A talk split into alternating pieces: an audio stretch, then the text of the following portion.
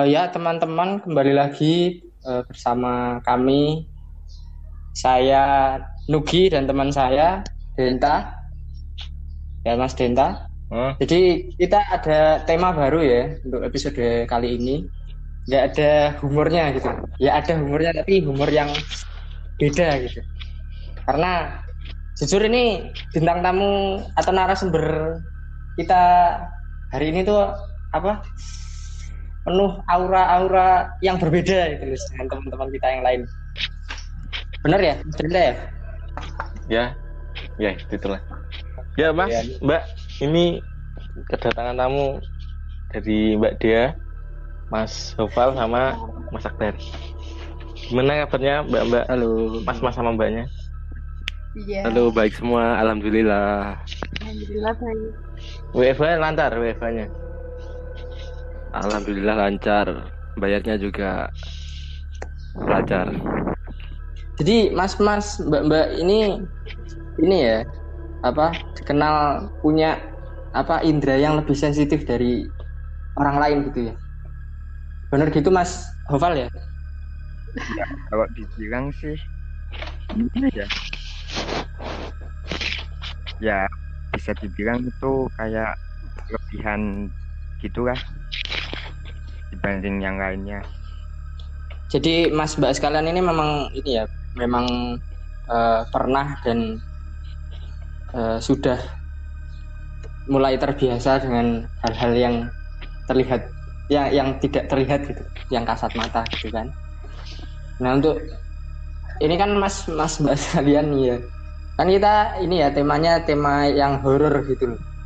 Pertama kali merasakan eh pertama kali bisa merasakan bahwa ada aura yang berbeda atau melihat sesuatu yang berbeda gitu kapan ya? Mungkin Mbak Dea dulu. Kapan ya? Lupa. udah lama soalnya cuma emang sebelumnya udah nggak pernah itu lagi nggak pernah kayak apa ya ngerasain tapi waktu masuk pertama kali bareng sama kalian ya. Pertama kali di diklat tuh katanya kalau emang di tempat yang apa ya menyimpan banyak memori kenangan itu biasanya bangkit lagi ya. Bukan bangkit sih kayak ya kan pasti orang awam ke pertama kali ke diklat pasti kayak ngerasa ada aura yang beda kan ya? Ya nggak? Ya beda suasana kayak gitu. Kan memang tempat gitu kan.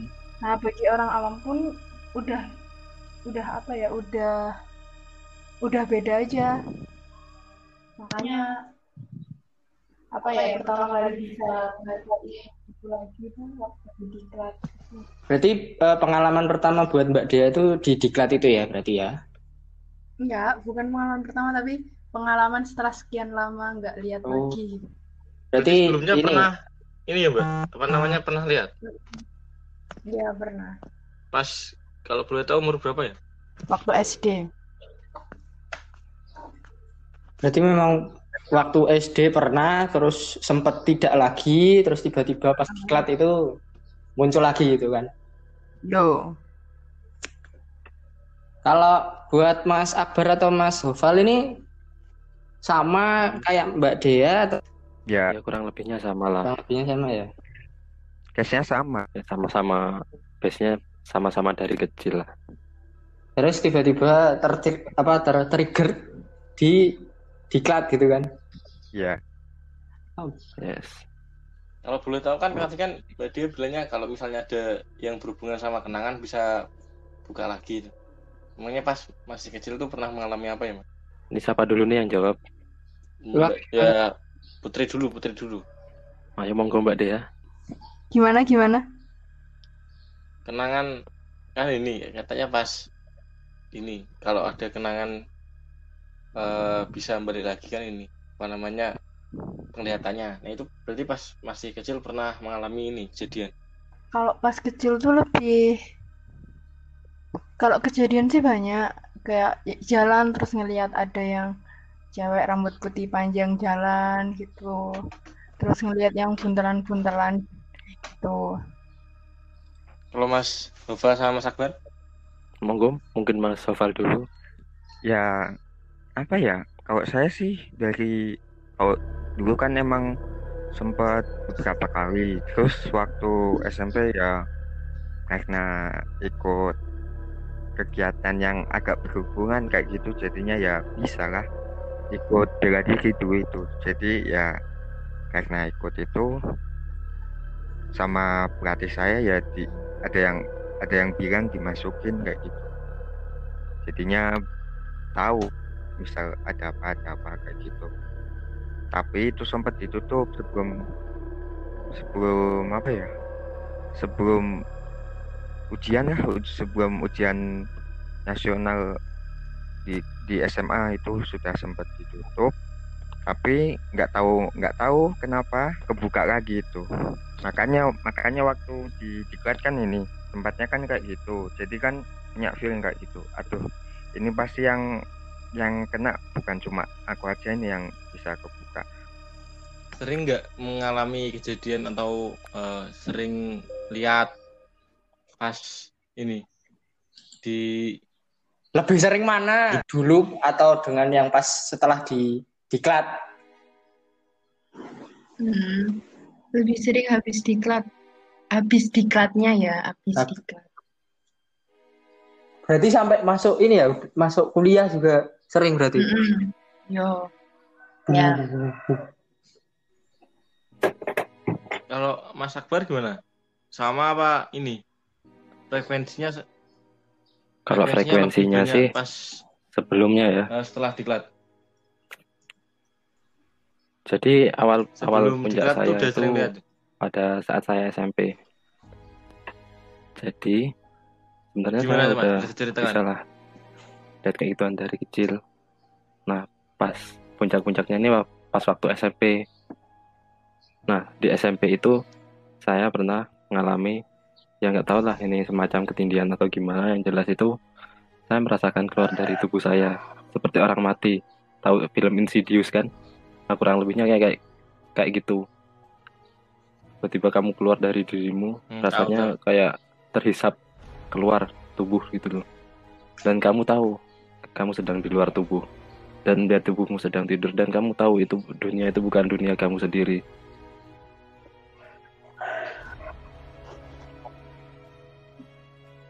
Posisinya berarti ini Mas, sadar ya? Setengah sadar apa gimana? Kan posisi tidur terus bangun tapi Ah, pas bukan gini. Emang nggak- sih nggak- mau tidur di posisi habis maghrib itu. awalnya. Nah, tiba-tiba itu terasa terhisap keluar gitu. Rasanya kayak kesetrum gimana gitu. Tersedot kesetrum sama energi yang aku nggak bisa jelasin.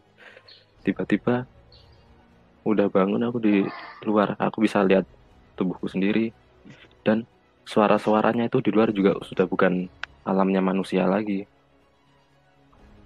Nah, ya selama beberapa menit Terus itu ya gimana, aku bingung gimana Selama caranya kembali ke tubuh lagi kan. jam? ya udah aku berdoa Ah. Itu SMP Mas itu.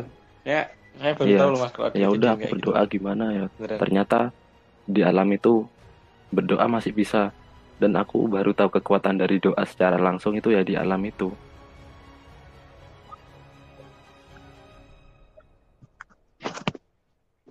Kalau misalnya ya mati ya pas itu gak balik Kalau kayak gitu tanya hafal aja. keliling dulu bisa gak sih Mas?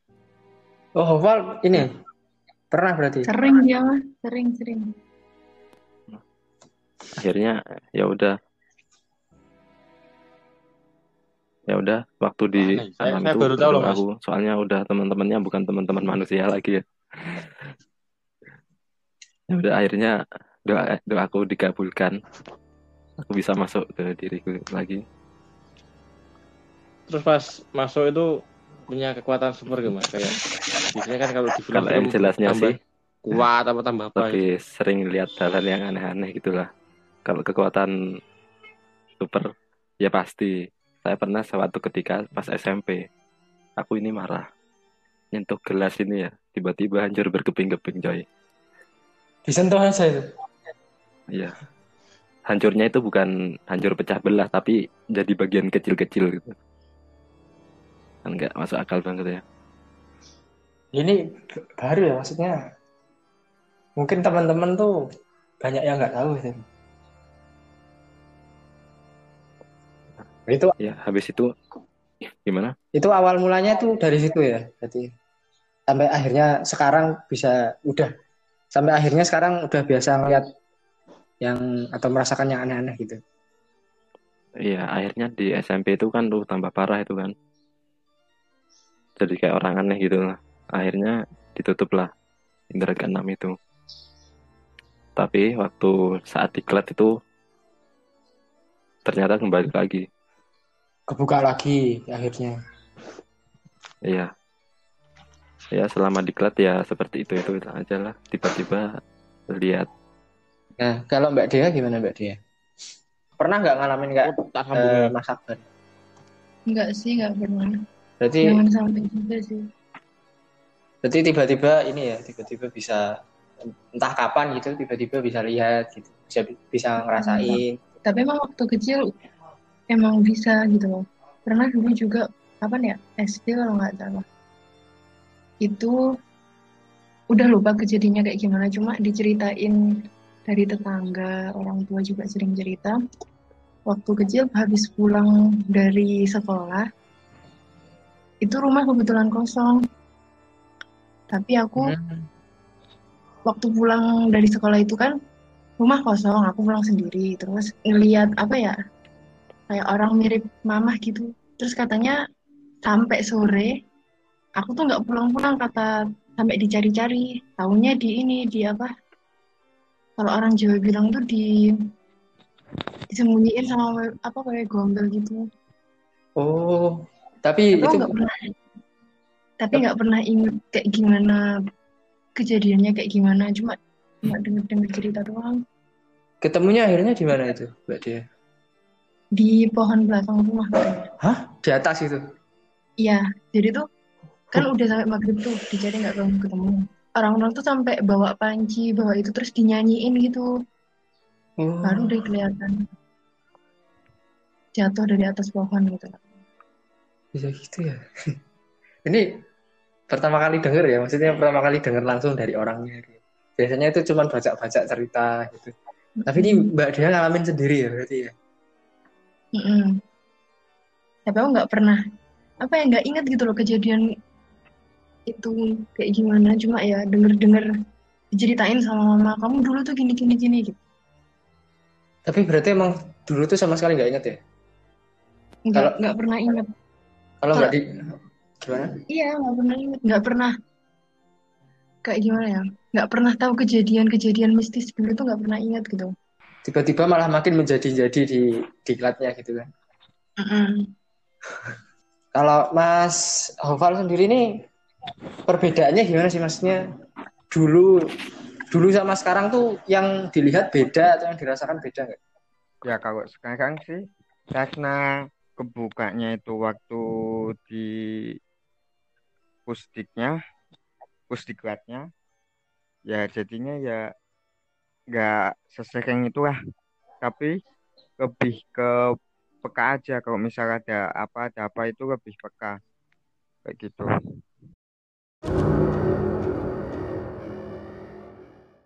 Pesugihan Mas Wowo.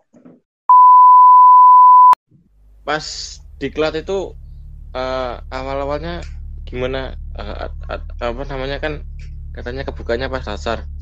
Nah itu ada yang beda nggak? Maksudnya ini kalau bakal kebuka itu gimana ceritanya? Dari Nah, gimana? dia dulu. Kan kebuka lagi pas ini Oh. apa namanya diklat. Jadi itu Nah itu pertama kali sadar awal-awalnya ya, gimana? waktu di diklat, waktu di depan barak, boleh nggak nyebut barak ini? Ya sebutin aja lah. Waktu di depan barak, waktu sama, jadi waktu itu malam kan, setengah 12 atau jam berapa ya, pokoknya udah malam banget. Mau tidur kan harus semir sepatu dulu tuh.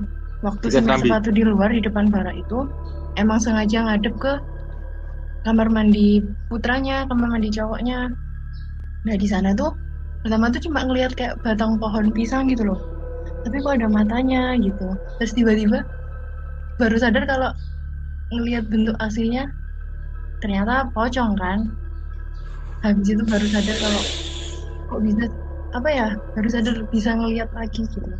Sempat nggak bisa ngelihat selama berapa tahun sempat nggak bisa ngelihat lagi selama berapa tahun? Udah lama. Aku Vakum. SD udah nggak bisa lihat. SMP juga nggak bisa SMA juga nggak bisa.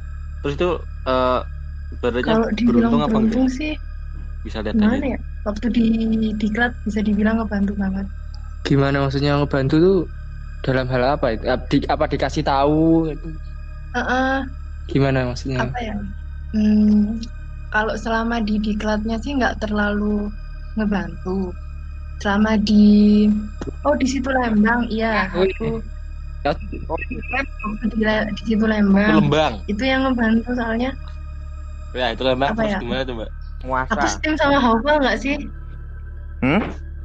pokoknya waktu ada misi buat nyari makan waktu kita dilepas di hutan tuh itu tuh dikasih tahu itu loh makanannya di sana di sana ada apa di sana ada itu tuh dikasih tahu kayak ada inget nggak waktu di kita waktu pertama kali datang tuh ada katanya tiga kuburan Hmm. nah itu tuh kalau aku bilang kuburannya nggak di Hmm. sana tuh itu cuma buat apa ya monumen aja tapi tempat pemakamannya tuh nggak di sana Oh, tuh aslinya di beda tempat. ada tapi nggak tahu di mana Tapi aslinya bukan di situ kan? Hmm. Hmm, terus waktu di situ Lembang itu ada jadi waktu awal pertama kali masuk ke tempatnya itu ada apa ya kayak dibilang dia itu kepala penjaga gitulah di situ Lembangnya lah itu aku di aku diminta sama Posisinya di mana? Di siapa ya itu pokoknya ada lah aku disuruh kenalan sama mbaknya Mbaknya siapa ini? iya mbaknya yang jaga yang jadi apa ya kepalanya gitulah penjaganya mbak? Penguasa. enggak waktu pertama kan kita yang habis sampai tuh sampai terus kan orientasi disuruh ya? istirahat dulu suruhnya. Ya turun, turun. oh habis guling kalau nggak salah. Mana Pokoknya ada kita suruh istirahat diam-diam guling dulu. loh pokoknya is- ada orientasi. waktu istirahat tuh aku kan dibawa sama pelatih tuh. Orientasi. Cuma aku sama pelatih doang disuruh ke belakang. Nih kenalan sama mbaknya dulu katanya gitu. Oh berarti posisinya pelatihnya bisa lihat juga? Dipanggil, Mas. kok langsung ketemu ya Ben- kalau boleh tahu tuh ini bisa diceritakan nggak ini cewek eh, Sunda gitu cantik mbaknya itu gimana cantik banget orang lama nggak. Ini kan yang udah lama banget biasanya tahun berapa itu kan biasanya ada paling enak tuh waktu pokoknya waktu kita dilepas di hutan disuruh nyari makan sendiri tuh itu dikasih tahu tuh makanannya ada di sana di sana di sana gitu Yang ngasih tahu mbaknya itu. Enggak, kan bukan mbaknya. Kan waktu Taufal inget nggak waktu kita tempat di mana yang waktu itu loh sama makan-makan kita disuruh makan ular itu. Heeh. Heeh. Nah, kan ngumpul di situ kan. Iya. Kan waktu awal masuk Hmm. itu yang di tempat duduk meja-meja itu kan pelatih bungsu ngetes kita kan. Mm-mm, kan Apa itu? aku nggak boleh ngeliat kan sama pelatih bungsu disuruh tutup mata itu kan. Nggak usah, nggak usah. Buka-buka, nggak lihat. Pelatihnya. Nah, itu tuh ternyata aku bilangnya apa ya? Abang-abangnya. Prajurit-prajuritnya itu pada ngikut waktu nyari makan. Terus tuh dikasih tahu tuh tuh di sana ada makanan ada makanan. Gitu. bentuknya macam-macam? Apa ya? Kan kalau spill aja mbak. Spill mbak.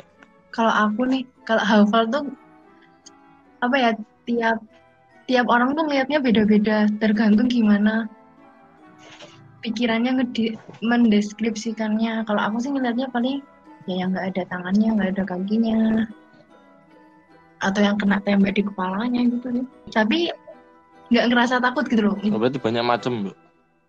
Entah kenapa waktu di diklat tuh aku ngelihat gituan tuh nggak ada rasa takut gitu Haufal nih gimana? Awal yang pasti dilihat kebukanya lagi itu kan di situ. Jadi mulai curiga lah kok suasananya kayak gini kok aku bisa lihat lagi. Makanya waktu itu kan nyari temen tuh ada yang punya nggak ada yang punya nggak. Eh pas hari berikutnya malam-malam itu pada nyariin aku. Pada pada nanya si dia itu kenapa kenapa kayak gitu kan nggak aku kan cuma bisa lihat ya nggak nggak bisa bantuin ya kan bingung juga jadinya. Nah kata itu tahu senyum-senyum terus kayak kalau misal di apa kalau misal bahas kayak gitulah. Soalnya gimana ya? Kakak kakaknya juga tahu kalau emang kita buka kaki atau entah itu memang skenario nya dibukain kaki soalnya mereka juga punya namanya? Punya kayak semacam penjaganya masing-masing gitu. Ingat gak deh yang waktu disuruh ngaku itu deh yang Hah? waktu Disuruh? disuruh ngaku itu loh. Se- apa? Kapan? makan sebelum snack kalau nggak salah ya. Apa dari barak itu jalan dulu tuh. Yang ke lapangan tembak habis itu sebelum ini sebelum yang sebelum tempat sandar sebelum tempatnya sandar kan tahu kan ada pernah duduk di situ itu kan ditanyain siapa aja yang bisa terus manggil Hmm. ke kita berdua kan deh Heeh. Nah, itu tahu sebenarnya berarti itu. Terus tiba-tiba si Mas Akbar itu ikutan juga join join the club. Nah, waktu di sana lebih kas kalau aku sih lebih kasarnya itu kayak ah kayak pingin nekan gitu loh. Soalnya gimana ya? Kayak itu kan nggak suka yang namanya misal kita perbuatan kita nih misal kalau misal ada yang sembrono ada yang ngomong ngomong nggak pantas kayak gitu kan mereka juga risih kan keganggu juga kan. Kalau kita kita kalau di kayak gituin keganggu ap- apalagi mereka ya jadinya kayak gitu. Agak seperti menekan mengintimidasi lah kayak gitulah. Ya emang nggak semuanya. Nggak nggak semuanya kayak gitu kok. Kalau misal di kalau misal nih ya kalau di kamar mandi itu ada kakek kakek juga kakek kakek ada kalau yang di kakak putihnya itu ada perempuan ya Ti, ya? Mm-mm. ada Iya. perempuan juga. Terus kalau yang di barak satunya ada apa lagi ya itu ya? Pokoknya sosok tinggi besar. Di satunya ya yang kan ada dua tuh. Yang buat unit satu berarti yang di kamar mandinya unit satu. Yang agak kayak gitulah terus pengalaman di Serang yang pertama kali itu ada di sebuah kota. Jadi di sebuah kota itu ada noni noni noni Belanda. Dan itu awalnya cuma liatin doang cuma sering nongol doang. Tapi waktu aku jaga itu aku di di apa namanya dipek dipaksa buat lihat ada depan dalam waktu yang lama dalam keadaan terpaku. Dan itu kondisinya belum tidur. Kayak ketindihan tapi bisa lihat. Kayak gitu.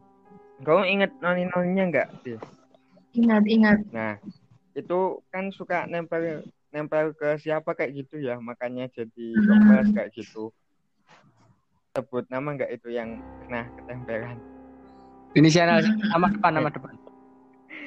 M si M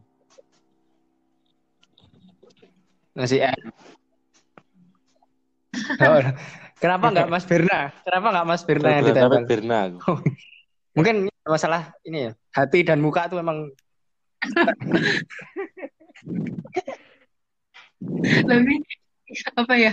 Nggak bisa ya? dikondisikan. ada lagi soalnya ada lagi yang Antara cowok sama cewek tuh biasanya lebih suka ke cewek. Hmm, oh, terus waktu di situ Lembang ya, di situ itu mbak-mbaknya, mbak-mbaknya itu nggak suka sebenarnya. Kayak kayak lihat apa jadi dia itu invest sama si dia tapi kalau sama yang lain agak gimana kayak gitu loh. Sinis kayak gitu sih tatapannya tahu kan. Nah itu waktu si dia hilang kan disuruh nyari tuh nah sebelum suruh nyari hujan-hujan aku lihatnya itu penjaganya dia itu dilepas ya enggak sih Aku tuh nggak tahu loh kalau ada yang jaga beneran kok. nah kamu diumpetin kan sama mbaknya kan Enggak, jadi tuh gini loh ceritanya. Kan aku diajak pelatih jari kan. eh, Terus diajak main, terus disuruh, udah kamu di sini aja, kamu tidur aja di sini. Mainan kartu kayak apa? Nah, mbaknya tuh dateng ngajak mainan kartu. Terus kata pelatih, jadi kamu di sini diumpetin Bode gitu. Terus temenmu ada yang bilang kalau kamu ada di danau gitu. Aku ketawa aja kan. Udah ngerasa, ah ini pasti mbaknya usil lagi. nah kalau kayak gitu kan dicari malah ketemunya mbaknya tapi yang punyanya dia sih dia malah udah udah keluar jadinya loh kok ini nggak bareng malah Akbar nih, Yoi. Mas Akbar nih katanya Akbar. kata Mas Hafal nih join the club tuh maksudnya gimana join the club? Wah, lebih tepatnya aku udah lupa ya gimana. Join the club. Soalnya pengalaman-pengalaman yang di situ Lembang, Batu Jajar udah banyak yang tak lupain.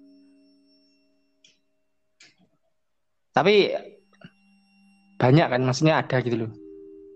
Mm-mm. Sampai bisa join the club gitu kan. Iya. Awal mulanya gimana lupa tuh. Yang paling diinget apa Mas? Mas Akbar nih.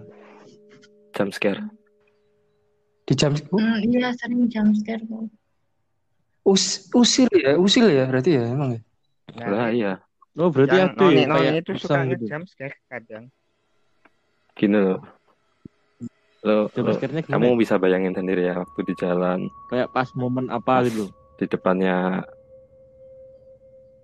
asrama rider Hmm. itu tiba-tiba di depan mukamu ada mbak-mbak enggak kan kaget bro aku pernah sesekali teriak sampean Tapi kan pas nyanyi jadi nggak kelihatan gitu kan.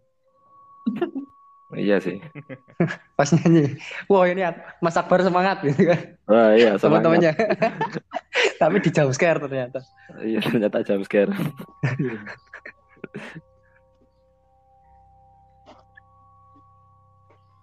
itu terjadi berapa kali ya dua atau tiga kali Kayak gitu. kalau Oh, berarti noni noni Memang yang Berkota. noni-noni itu yang iseng ya? Yang sering ini. iya kalau Hmm. di kayak itu emang agak kota? banyak sih biasa sliver kan jadi agak gimana gitu kalau lewat situ Rata-rata ini eh, meninggalnya kenapa ya dulu itu?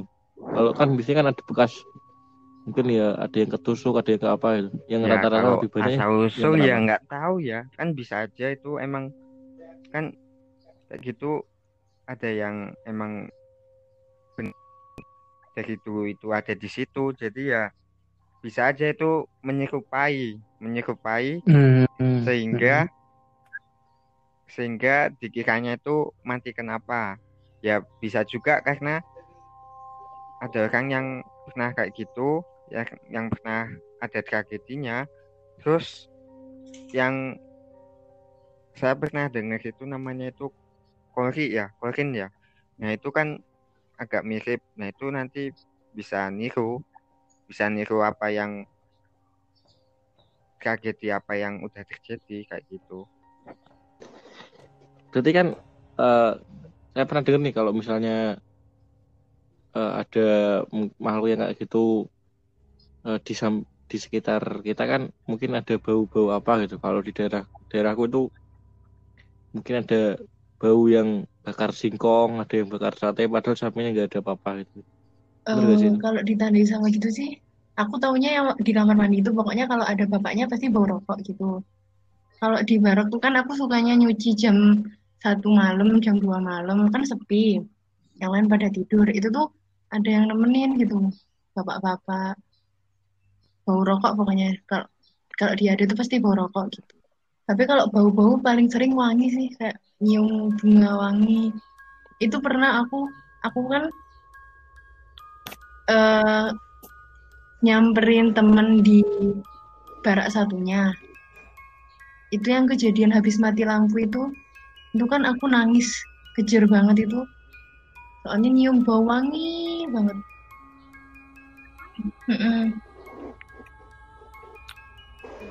Ngelatih.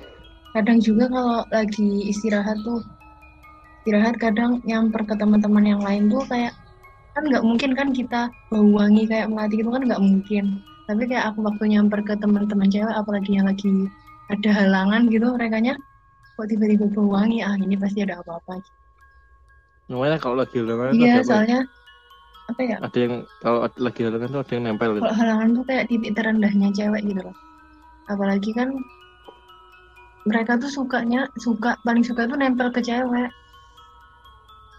Soalnya tuh makanya kalian kalau lihat mediator mediator kalau di YouTube atau di itu kan paling banyak cewek kan? Iya. Berarti ini ya, memang pengalaman yang di diklat ini memang eh, susah dilupakan ya karena mungkin eh, jadi titik balik di hidup mas-mas mbak-mbak sekalian gitu kan. iya Dengan PH di sini, apakah ada yang bisa kami bantu? Masuk. Kami di sini menyediakan menu-menu terbaru. Oke, berarti lanjut ya. Kita dari diklat kan udah selesai nih diklatnya. Terus kita eh, kuliah gitu kan. Ya, Di kuliah gitu eh, a- dari awal masuk ke lingkungannya itu sampai sekarang tuh gimana? Pengalamannya paling ya sama mbak-mbak itu pas mbak Clara Yes. Jadi pernah ya pas suatu ketika pas malam-malam tiba-tiba aku bangun nggak tahu. Aku pengen banget ke barak rasanya sendirian. Dan posisinya abang-abangnya itu udah tidur nggak tahu di malam itu kenapa sepi banget akhirnya aku pindah ke barak. Nah di saat itu ya. Aku tidur. Ternyata di barak. Ter- dan ternyata bukan barak yang besar itu bukan barak yang besar ya. Barak yang kecil ini nama di barak apa udah? Ya barak utara lah Barak. yang kecil. Ya, ini sih. tidur situ. Ya ternyata nggak lama kemudian langsung semacam mimpi lah gitu. Ketemu mbak mbak itu cantik sih memang Berarti tapi bisa terbang cantik kok berarti lihat mukanya ya berarti. Jelas berarti pas Iya. mimpi itu jelas banget ya. ya kalau dibayangin sekarang ya nggak udah nggak jelas ya lupa udah aku Tap- wajahnya gimana Tapi ini ya, pak- apa baju lengkap, maksudnya cantik gitu ya. Rambut juga bagus, maksudnya nggak ada cacat Yes. gitu kan. iya tapi sayangnya bisa terbang sih Untuk pendengar ini eh, ceritanya posisinya lagi di Astra yang Astra. lama.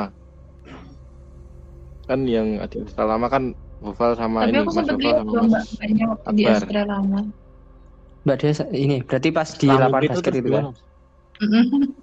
Iya, lap- lapangan basket kan ini depannya Astra. Lapangan basket. Oh iya. Itu gimana Mas lanjutannya Mas? Kan habis mimpi ketemu mbaknya terus ya udahlah mulai itu udah mulai aneh-aneh aja Tapi bangun-bangun di kamar atau di barak? yang itu Iya, ya di barak lah bangun-bangun di barak tapi. ya ada sesuatu yang nonton gitu lah ke barak mungkin Oh, bisa gitu ya. Bangun-bangun kumpul gitu kan, piket. Ah, iya pikir orang Yang bangunin masnya, yang bangunin temennya masnya kan. pikir pikir pikir Lanjut ya ini horor ini horor ya, jangan dijadikan komedi. Horor. Eh, Nah, ini horor. horor. ada ada fenomenanya jam jangan ketawa, jangan ketawa. pada kebaikan tidur Ya itu makanya Mas Akbar bisa dibangun sama temennya itu kan. Ini terus ini Mas Akbar nih kan di Astra itu kan eh, banyak lorongnya ya. Utara, terus lorong barat, sama si Jinin di sih. Timur, eh timur kan. Itu katanya yang lorong utara Timur. sama lorong barat nih apa energinya lebih kuat gitu nggak? Iya nggak sih? Yes, betul sekali. Tapi secara detailnya aku ya kurang tahu sih. Itu yang banyak ngerasain itu si Hoval.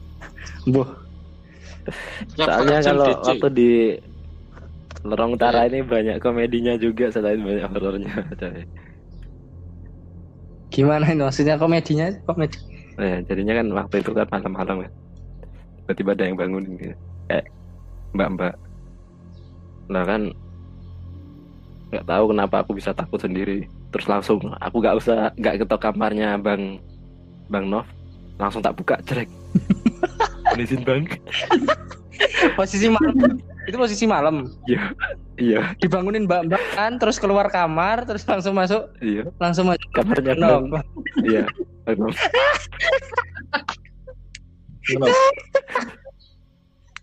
terus terus cerita Bang Nov gak Bar? Mas, Loh, terus digini kan. Duh, ngapain kamu baru? cerita Bang Nov gak Mas? Mau di sini saya takut banget.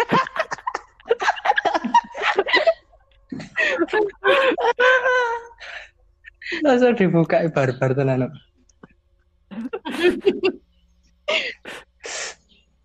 Tapi pada saat itu tuh memang ini memang menyeramkan gitu kan suasananya. Iya. Makanya sampai berani untuk membuka kamar. ya, mantap lah. Emang keselamatan jiwa itu lebih utama ya daripada keselamatan fisik gitu kan. Lah iya emang. Bahaya Mas tuh Mas. Tapi kalau kayak gitu saya juga pernah Mas sebenarnya Mas. Nggak tahu sih mungkin kalau cerita pribadi ya ini.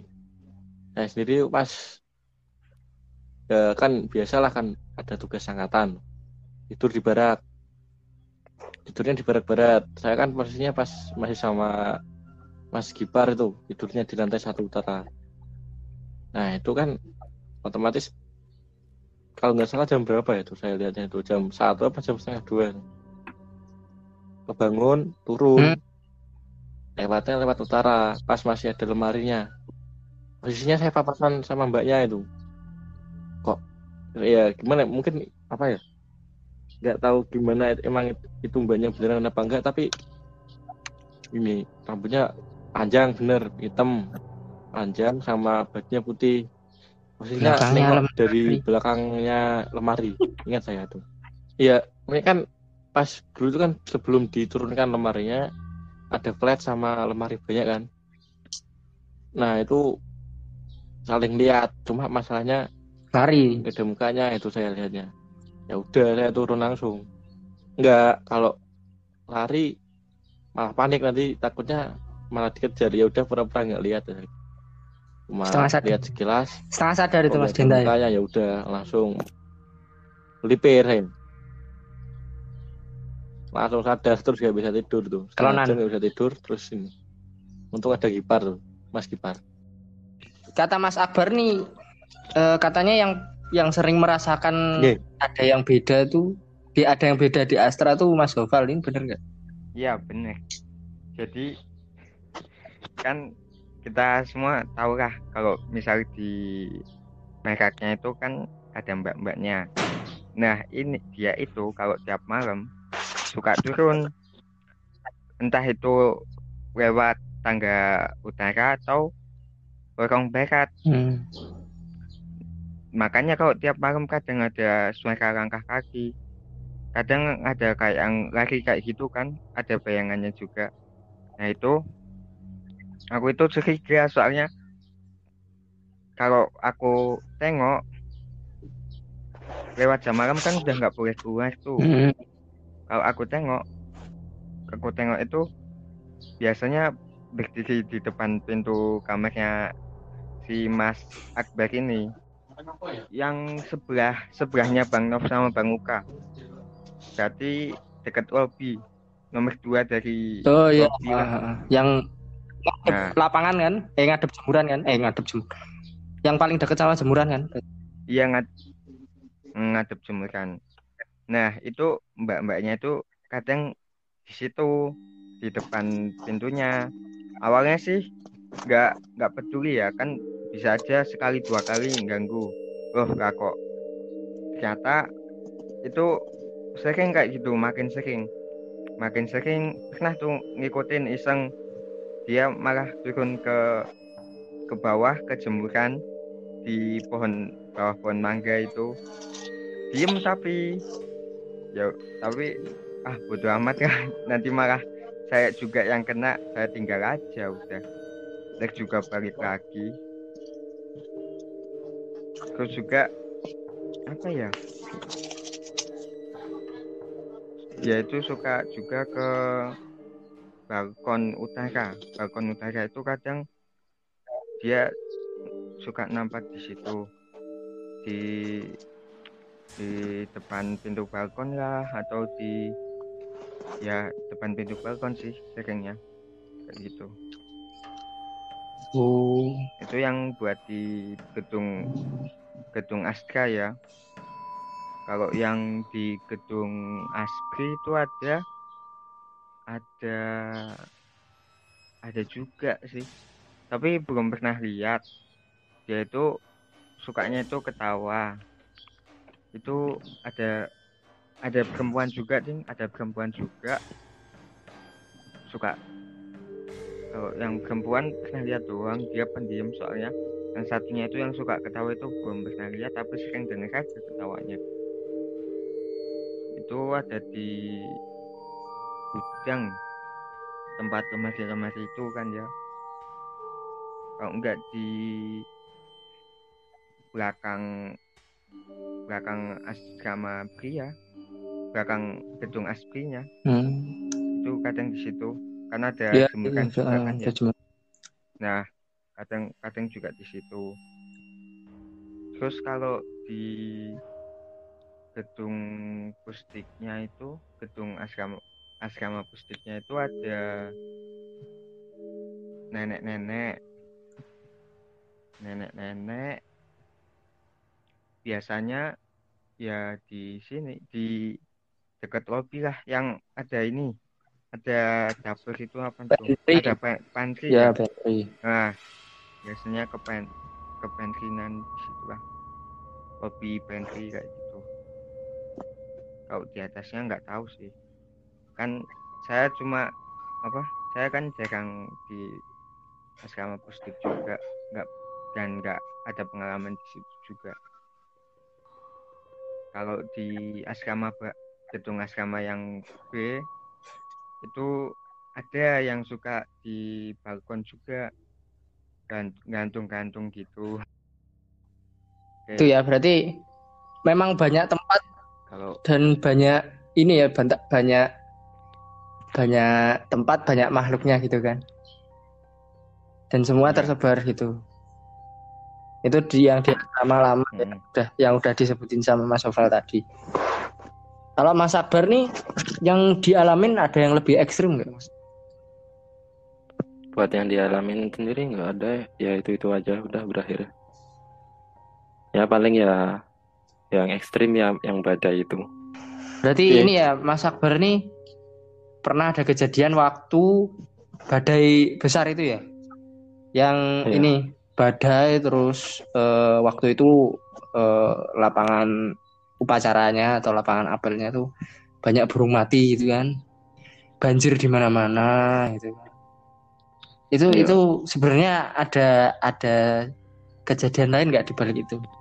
Kedua, keja- dua kejadian yang sama berturut-turut ya ya yang pertama yang pas kita tingkat satu Yang tahun pertama kita di sana aja. ya yang tahun Gimana pertamanya gini waktu aku sekamar sama Dendi itu kejadiannya Hmm, Terus? itu? waktu itu Bang Rahan juga ikut tidur di kamarnya aku sama Dendi. Jadi aku sama Bang Rahan itu tidur berdua tuh di bawah.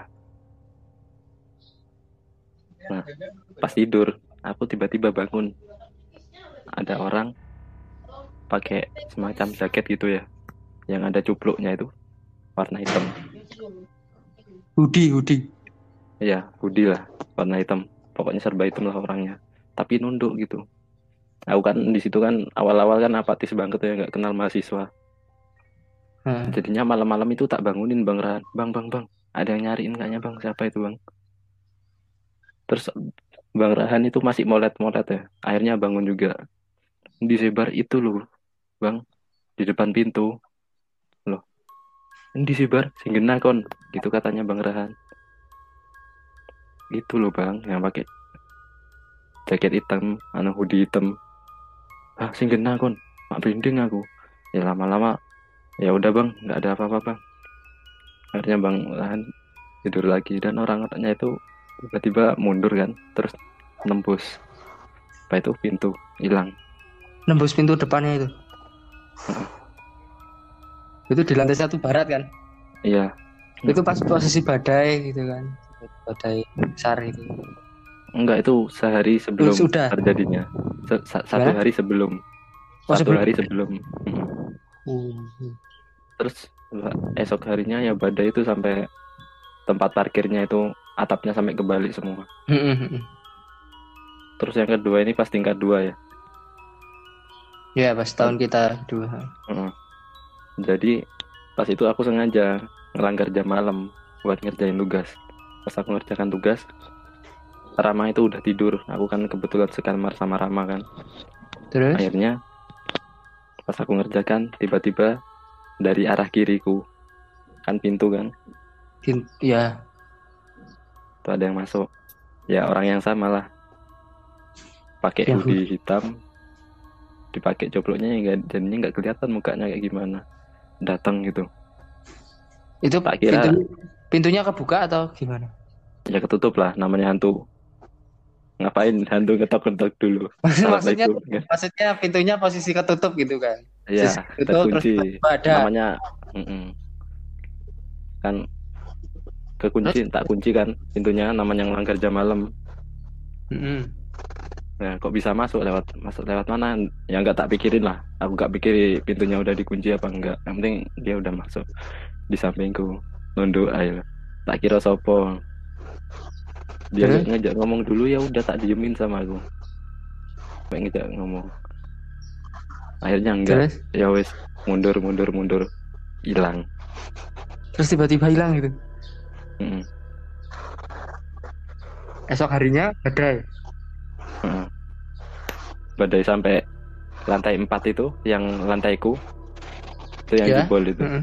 Mungkin sebagai penanda itu mas. iya sih Kalau ada apa itu kan nggak tahu. Hmm. Kan sebelumnya kan ini eh, udah nyeritain Mas Oval ya sama Mas Akbar tentang Astra. Pindah ke Astri sekarang. Kalau Mbak Dia itu gimana ya Mbak pengalaman dari tahun pertama sampai sekarang? Kalau dulu tuh pernah kan ya waktu awal di tahun pertama itu tiap malam sekitar setengah satu tuh selalu kebangun soalnya dengar kan Asri kan bisa ngadep ke lapangan bola, bisa ngadep ke halaman belakang tuh kan. Kebetulan waktu selama di tahun pertama itu dapat kamar yang selalu ngadep ke lapangan bola. Jadi tiap jam setengah satu tuh dengar suara orang lari di lapangan bola gitu. Kayak gitu. Itu larinya teriak-teriak apa? Gimana sampai Mm-mm. jadi larinya itu kita pakai seragam PLM olahraga ah PLM jadi ada orang lari. Banyak gitu loh. Satu peleton gitu pakai PLM sambil nyanyi tapi lagunya nggak lagu nggak lagu lari nggak lagu jalan kita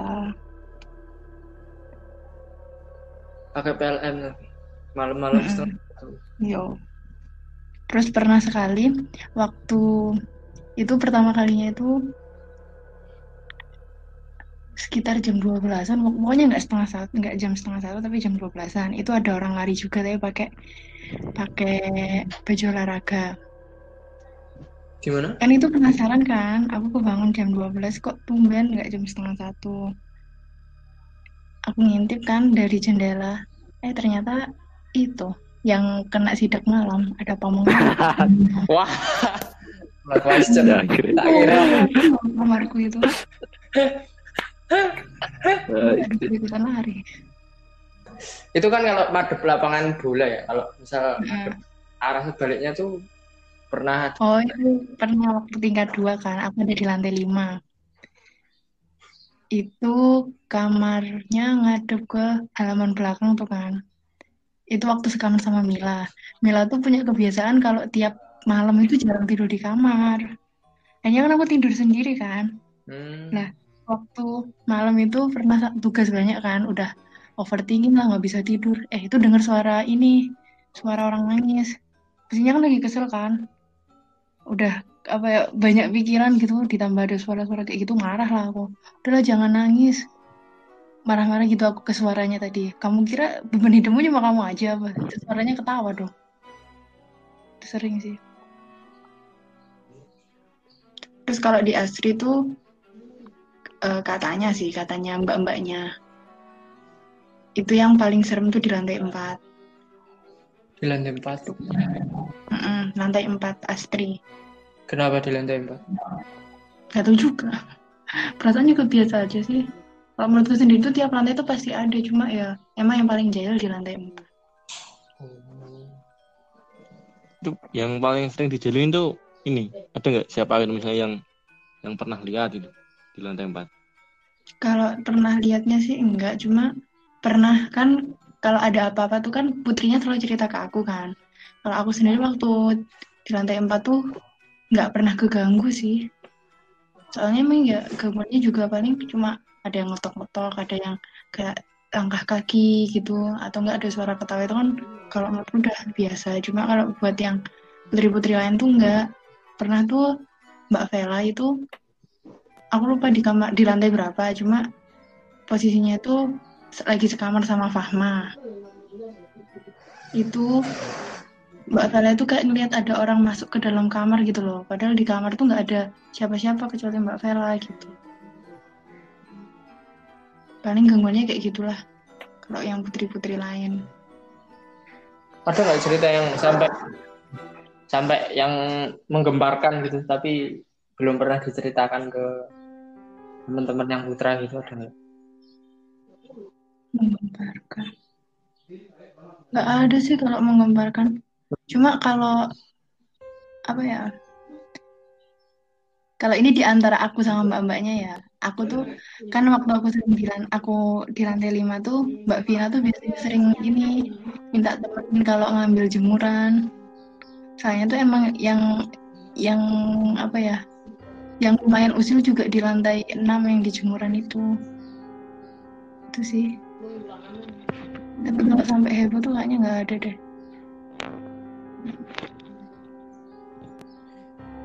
Tapi emang ini ya, emang misal kalau eh, punya apa punya indera yang lebih sensitif tuh bikin lebih was-was gitu ya. Buat orang yang memang inderanya tumpul gitu terus cuek gitu ke mana-mana jam 2, jam 3 gitu kayaknya biasa aja ya. iya kayaknya Tapi pernah nggak ini Mas Mbak ini diganggu siang-siang gitu? kalau siang sih jarang Jarang ya. nggak pernah hampir nggak pernah Mas Mas Bamba ini pengalaman pribadi yang menakutkan apa ya? Yang pernah? Mungkin yang pas di rumah atau di kampus. Dari Mas Oval dulu. di kampus ya. Kalau di kampus itu dulu habis makan malam itu kan keluar ada anak kecil. Kan ada anak kecil. Pas malam Jumat kalau nggak salah. Nah ya malam Jumat. Nah, itu kebetulan juga ada dia. Aku aku isengin kan. Di di lihat dia ada anak kecil di ada anak kecil eh dianya malah ini malah marah apa? Kayak natapin kayak gitu itu sih di ngototin ngototin balik ke aku. Nah pas malamnya dia itu ngeliatin apa? Ngeliatin aku nahan aku buat ngeliat kayak gitu. Semacam kayak ketindian tatap-tatapan kayak gitulah itu ya lumayan lama sih. Sampai denger bel bel jam berapa ya? Dua kali bel jam lah. Jam tower dulu kan jam towernya masih nyala. Itu aja sih kalau yang di kampus yang masih ingat. Lah, Mas Akbar dan Mas Sudah Ya. diceritakan semua kayaknya di awal. Berarti nggak ada ya, semuanya rata-rata bikin kaget gitu aja kan? kan mas-mas mbaknya ini kan udah sering nih apa namanya udah berpengalaman Eh, mungkin ada pesan-pesan buat kalau yang pendengarnya ibaratnya baru pertama kali mengalami itu harusnya gimana yang khusus eh, Astri dulu deh Astri kan mungkin Astri yang sering gitu. Banyak kan wanita kan yang lemah. Dari Mbak Dia tuh apa ya? Itu sih banyak-banyak ibadah aja. Terus jangan suka ngelamun. Apalagi kan Putri ada masa-masa down saat halangan itu kan. Itu paling rawan itu. Paling sering apa ya? Paling sering istilahnya ketempelan gitulah nanti. Terus jangan lupa jaga kebersihan kalau di asrama. Soalnya tuh malu-malu kayak gitu tuh suka yang kotor-kotor gitu itu sih. Terus jangan takut jangan takut kalau emang apa ya tiba-tiba merinding gitu ya udah langsung dibacain istighfar kayak atau apa gitu. Pokoknya jangan pernah merasa takut gitu lah soalnya kalau takut tuh malah mereka tuh malah seneng gitu loh. Kalau dari Mas-Mas ini ada ini ya ada mungkin eh, pesan buat teman-teman gitu yang memang nggak merasakan apa yang dirasakan sama Mas-Mas ini. Ya pesannya apa ya? Jangan ya itu jaga sopan santun di tempat yang nggak kita kenali sebelumnya kayak gitu. Dan jangan takutlah kalau misal lihat apa kayak gitu. Sama kayak pesannya Mbak Dia tadi kalau misal kita yang takut mereka yang malah makin nakutin kita tapi kalau kita berani ya mereka bakal nggak ganggu bakal mundur tapi ya jangan sampai kelewatan juga kelewatan itu maksudnya kayak nantang-nantang kayak gitu nggak usah udah sih itu aja kalau dari saya Itu aja ya. Mas Akbar ada nggak? Kalau Mungkin. dari saya sendiri kurang lebihnya sama kayak teman-teman sebelumnya. Jadinya kalau masuk ke daerah baru kita cenderung harus sopan dan lain-lain. Dan jika memang kita baru pertama kali nih lihat kayak gitu, gak usah takut. Apalagi kaget. Kadang-kadang kalau misalkan respon kaget ini bikin orang kesurupan. Itu aja sih. Oke. Mas Denta, Eh, dari saya sendiri nggak ada sih kalau udah Mas Logi gimana kayaknya semuanya sudah disampaikan ya. Ini eh, semoga bermanfaat buat teman-teman. untuk pendengar lebih berhati-hati kalau misalnya mengalami kejadian yang serupa eh, tetap percaya kan masih ada Tuhan di atas kita ya. yang penting berani aja Eh, gimana Mas Lugi udah selesai nih Oke, eh, terima kasih buat Mas Mbak ini ya yang sudah eh, berani menceritakan pengalamannya. Ya, semoga bisa bermanfaat buat teman-teman untuk lebih menjaga diri, menjaga sikap, dan menjaga imannya untuk bisa lebih kuat lagi dan menjadi pribadi yang lebih baik. Gitu ya, Mas Mbak. ya Hmm, sekian dari kami terima kasih untuk para pendengar dan terima kasih untuk Mas Noval Mas Akbar dan Mbak Dea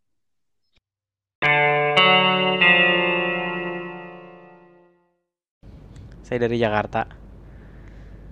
Eh mudah ya, mungkin perkenalan gitu aja. Kalau ngomongin pengalaman horor ya, saya cuman sedikit sih yang saya alamin horor tuh.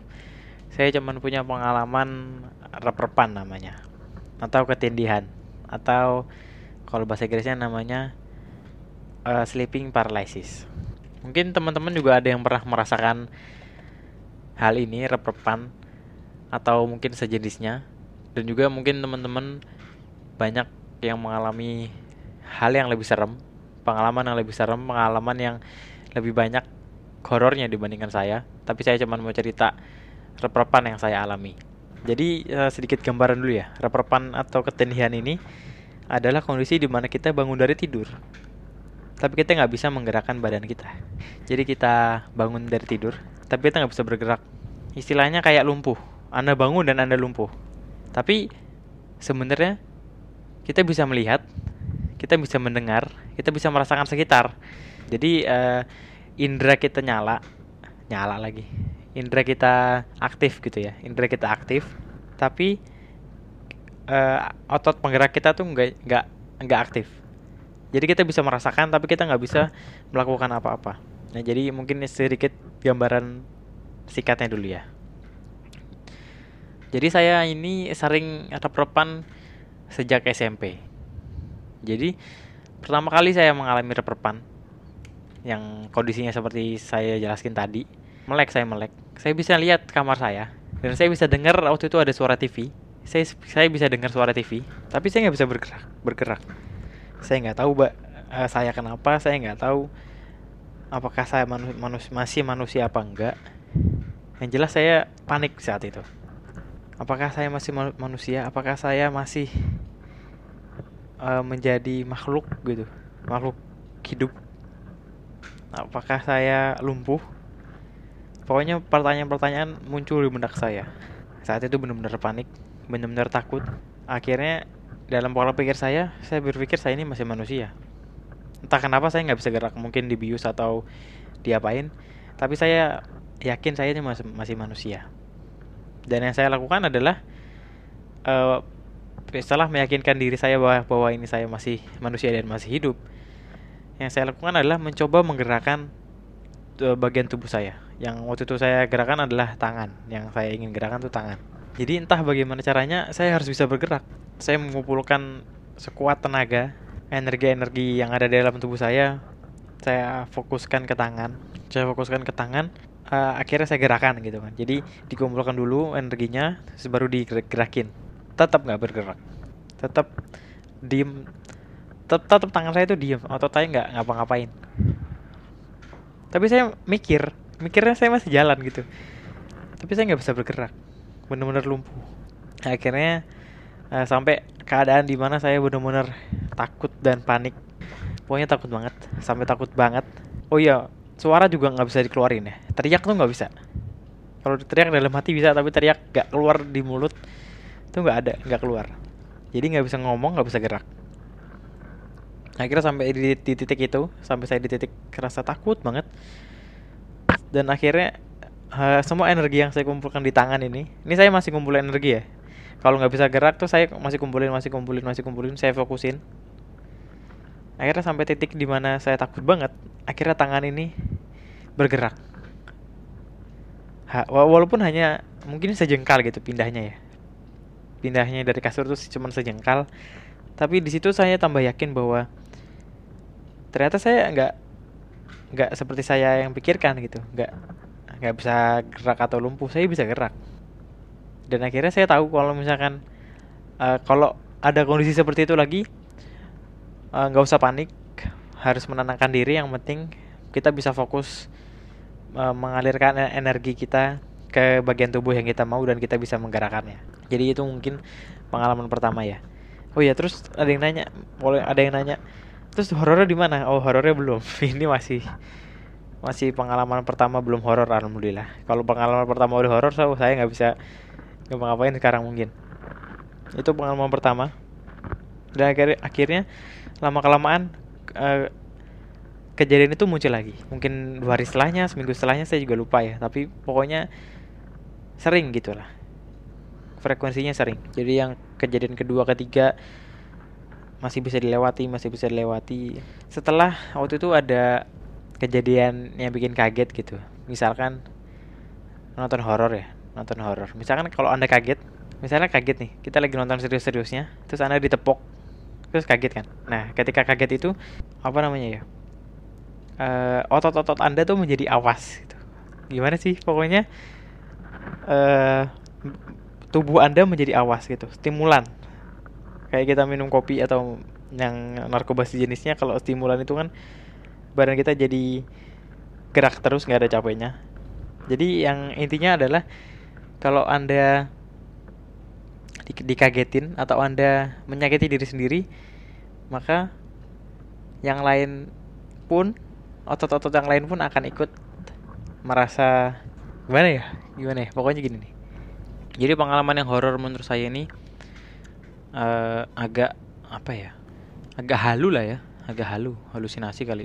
Jadi gini eh, ketika saya bangun dan saya merasa ini adalah harapan di mana saya menyadari kok kondisi itu ketika saya nggak bisa bergerak kalau setelah bangun tidur dan saya mulai memfokuskan tangan lagi yang akan eh, mengenai bagian tubuh saya yang lainnya.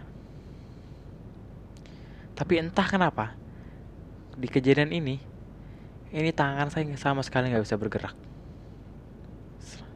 Setelah saya fokuskan berapa lama setelah saya kumpulkan energi yang biasanya sudah cukup untuk menggerakkan tangan pada kejadian sebelum-sebelumnya. Kejadian ini nggak bisa menggerakkan tangan saya. Sedikit pun nggak bisa gerak. Benar-benar diam. Nggak ada pergerakan satu jengkal pun atau satu senti pun dari tangan saya. Ini membuat saya panik karena ses- karena kondisi sebelum-sebelumnya nggak pernah seperti ini ya, ya. Oh, kebetulan saya menghadap pintu ketika waktu ketika tidur waktu itu. Dan dari pintu itu saya melihat sosok hitam itu masuk kamar saya melalui pintu itu. Saya nggak tahu itu jubahnya atau kulitnya tapi yang saya lihat itu dominan hitam. Dia masuk oh, mukanya nggak kelihatan ya mukanya nggak kelihatan. Pokoknya sosok hitam bayangin aja sosok hitam. Dia masuk eh, pintu saya tuh nggak ketutup nggak kebuka jadi setengah terbuka dia masuk dari pintu itu. Dan dia lama-lama mendekati kasur saya. Yang saya lihat adalah dia lama-lama mendekati saya. Saya nggak tahu dia punya kaki apa enggak yang saya lihat dia cuman masuk dan mendekati saya. Ah, dia agak apa ya cepat enggaknya dia tuh biasa sih normal kayak manusia biasa kalau jalan dia mendekatinya juga waktunya kayak gitu. Tapi yang saya lihat dia ketika dia mendekati saya adalah eh gak ada wajahnya. Terus tangannya juga nggak ada kayak kayak apa ya bentuknya hitam eh bentuknya bentuknya tuh kayak orang tapi nggak ada tangannya. Terus dia mendekati saya dan saya nggak lihat wajahnya juga. Akhirnya dari, situ saya tambah panik. Dia benar-benar mendekati saya. Saya tahu saya bisa merasakan dan saya bisa melihat dia mendekati saya. Nggak usah diragukan lagi. Di situ bisa merem nggak ya? Bisa bisa bisa merem. Bisa merem bisa merem. Jadi ketika dia mendekati saya tambah dekat tambah dekat tambah dekat saya tambah panik tambah panik dan tambah takut. Saya kumpulkan energi sekuat sebisanya saya tapi nggak ada yang berhasil. Nggak bergerak sama sekali tangan saya dan akhirnya dia mulai mendekati saya tambah dekat lagi. Semakin dekat semakin dekat semakin dekat. Dan saya semakin panik. Saya membaca istighfar di dalam hati saya. Tapi kayak eh, sosok itu tidak eh aduh gue jadi takut gini. Tidak tidak bergeming gitu gue aku saya baca istighfar dan segala macam. Akhirnya saya bisa merem. Ketika itu saya bisa merem dan akhirnya saya bisa merasakan dia benar-benar dekat dengan saya. Akhirnya di situ benar-benar panik eh, panik benar-benar panik sepanik itu setakut itu. Akhirnya entah kenapa mungkin saking paniknya dan lebih lebih lebih panik dari yang sebelumnya energi saya kembali dan saya pun kembali sadar.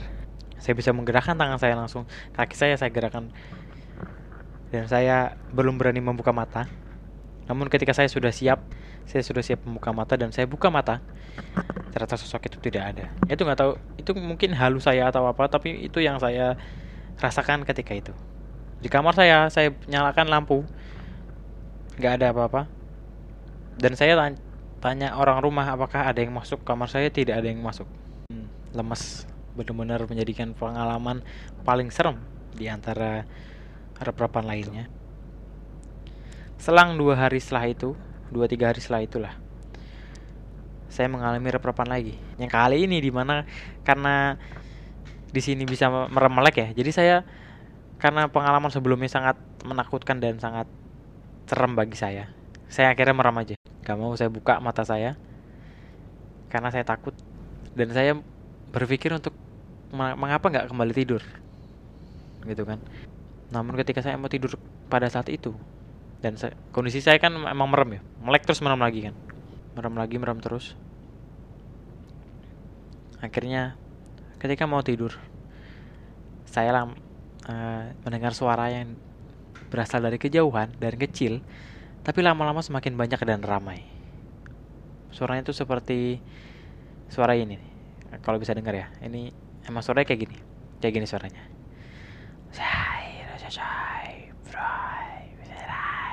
itu suaranya. Denger gak? Kalau nggak denger di volumenya dikencengin lagi. Suaranya seperti seperti itu. Tapi nggak tahu dia ngomong apa. Nggak tahu itu suara apa. Dari kejauhan kecil sekali. Seperti volumenya tuh kecil lama-lama tuh gede gede gede gede dan rame. Yang ngomong tuh nggak cuma satu satu apa ya? Satu makhluk. Yang ngomong yang ngomong tuh nggak cuma satu makhluk. Tapi rame banget dan makin gede gitu. Seakan-akan mereka tuh bisikin saya. Nggak usah saya ulangi lagi ya saya juga takut eh, suaranya. Itu benar-benar saya merem dan saya mendengar mendengar itu ada di pikiran saya.